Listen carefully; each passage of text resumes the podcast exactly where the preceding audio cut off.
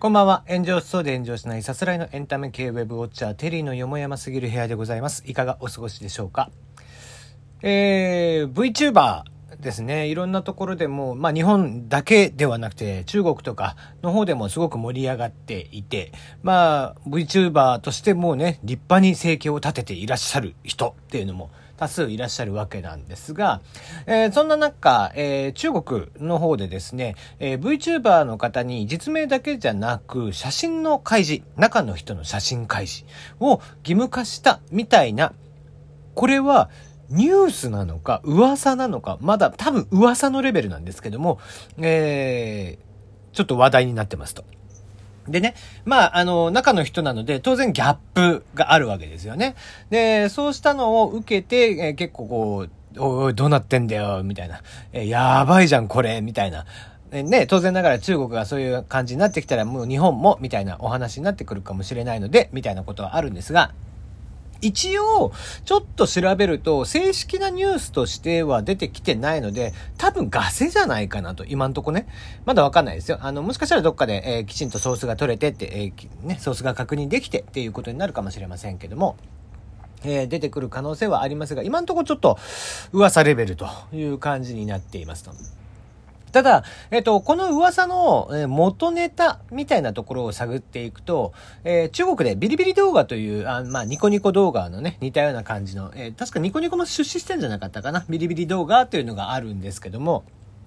そちらの方で、えっ、と、50万人以上の、え、まあ、いわゆるインフルエンサーと呼ばれる方々に関しては、実名の公開をすると。いう方針を発表してるんです。実際に。去年の11月の記事になりますが、多分これを、えー、まあちょっともじってというかっていうところなんじゃないかなと思ってますと。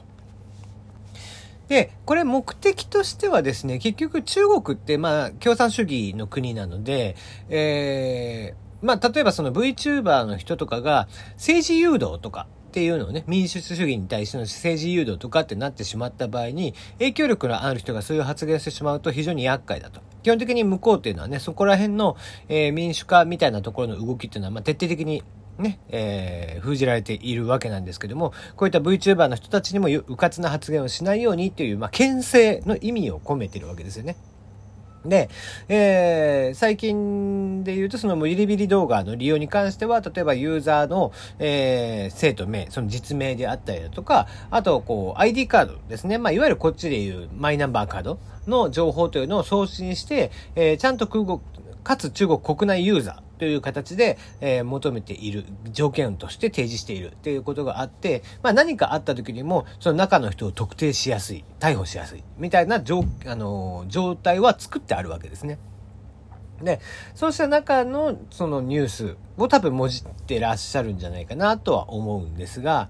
まあ中国だったらやりかねないみたいなところは正直あって、うん、まあまあ、えー、多分このこういう動きっていうのは VTuber 業界、えー、日本の VTuber 業界においてもなかなかちょっと影響をしてくるのかなっていう気はしていますというところです。で、まあ、個人的には前々からこう、僕の配信でもずっと言い続けてますけど、基本的にネットを利用するのに、本当はマイナンバーとかを必ず入れて、えー、本人特定がすぐにえー、しやすいように。例えば、名誉毀損とかがあった時にも、えー、訴えた人がすぐに特定をしやすいとか、えー、もしくは、え最近であれば投げ銭とかね、ここのラ、えラジオトークでもありますけども、えライブ配信とかをした人とかが脱税をしないようにとか、すぐに、え税金の対策なんかが、え取れると。国側の取り対策が取りやすいようにとかっていう、いろんな意味を込めて、えマイナンバーとかの紐付けっていうのは、僕はネット利用に関して必ずあるべきだと。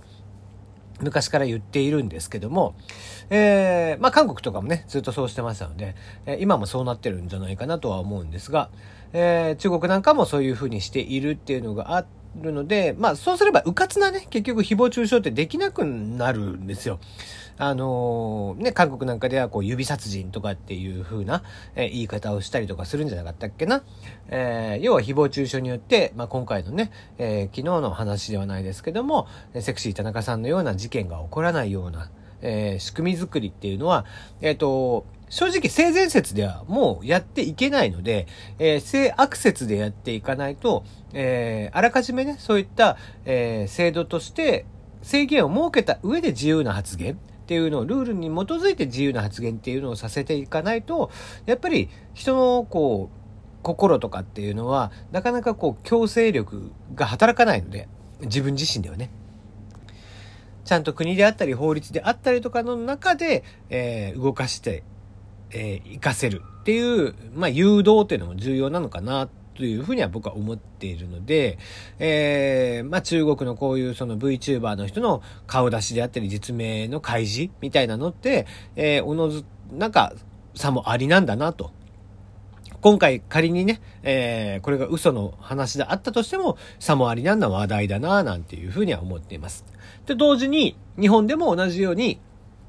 えー、実名開示開始まではしなくていいと思うんだけど、えー、まあもちろんね、その、最近の VTuber ってほとんどプロダクションに入ってやってる方が多いのであれですが、えー、実名での、そのネット利用、ね、えー、別にこう、ハンドルネームとか、えー、ツイッターの名前とかね、そういうのはあっていいと思うんですけども、実際にネットそのものを利用するときには、そういった、えー、実名であったりとかがすぐ、えー、わかるような仕組みの上で、えー、入り口の段階でちゃんとそれが測られた上でネットを利用できるみたいな形にしておけばいいんじゃないかなと思っていたりもします。まあ何かしらね、例えば VTuber で詐欺をしてしまったとかね、えー、そういうこともあるかもしれないし、まあお互いが、まあ単純に配信する側、VTuber 側もそうですし、えー、それをこう好きだとえ、ファンだっていう風な、え、ユーザーの方々の、えー、ことも守るためにも、えー、ある程度の情報っていうのはちゃんと運営側が握っておく必要な、えー、気がしていますという感じですね。まあ、中にはですね、これがこう結構本当だとすると、日本のね、VTuber 業界に対してもかなり影響力があって、えー、下手したら VTuber 業界が廃れてしまうんじゃないかっていうふうにおっしゃってますが、まあ正直僕個人としては別に廃れたからって言って何のね、影響もないっていう、むしろ全然廃れていいんじゃないかなって思ってはいるんですけど、まあ、あのー、いいんですよ。別にこう VTube とかがね、全然盛り上がるのも構わないと思うんですけども、あの、いわゆるその、投げ銭とかに関して言えば、1配信5000円までとか、えー、月のね、えー、限度額5000円ぐらいまでとかってしておかないと、なんか、ね、それがもうどんどんその水商売と変わらんわけですよ。結局今の VTuber って。ね、えー、ラジオトークの配信なんかもそうですけども、えー、盛り上げるのをこう、スコアとかお金に換算してっていう風な形になってくると、もうそれは水商売なんですよね、ただの。うん、まあ別に水商売の方々を馬鹿にしてるわけじゃないですよ。水商売の人たちは水商売の人たちとしてあれが仕事なんで別にいいんですけども。ただ、やってることはその人たちと何ら変わらないっていう話になってくる。だからそれを別に本人がいいとするんであれば別にすればいいですし。僕は少なからず人になんかこう無理やりお金を使わせるとか、えー、なんだろうな、別に面白くもない配信しているのに、えー、やたらとスコアを上げて、えー、もらうとか、投げ銭をしてもらうとかっていうのは、そんなのは別に僕は、えー、よしと、自分の中のね、ポリシーとしてよしとしてないので、えー、なので VTuber のこう業界みたいに、えー、やたらとね、お金が飛び交うみたいなのって僕は健全ではないなと。思っているので、えー、全然廃れてくれて構わない。というふうに思っていたりもします。はい。まあ、あの、業界もね、あまりにちょっと大きくなりすぎて、ちょっと、えー、無法状態でね、うぞうむぞうもたくさんいるとは思うので、このあたりで、一回こう、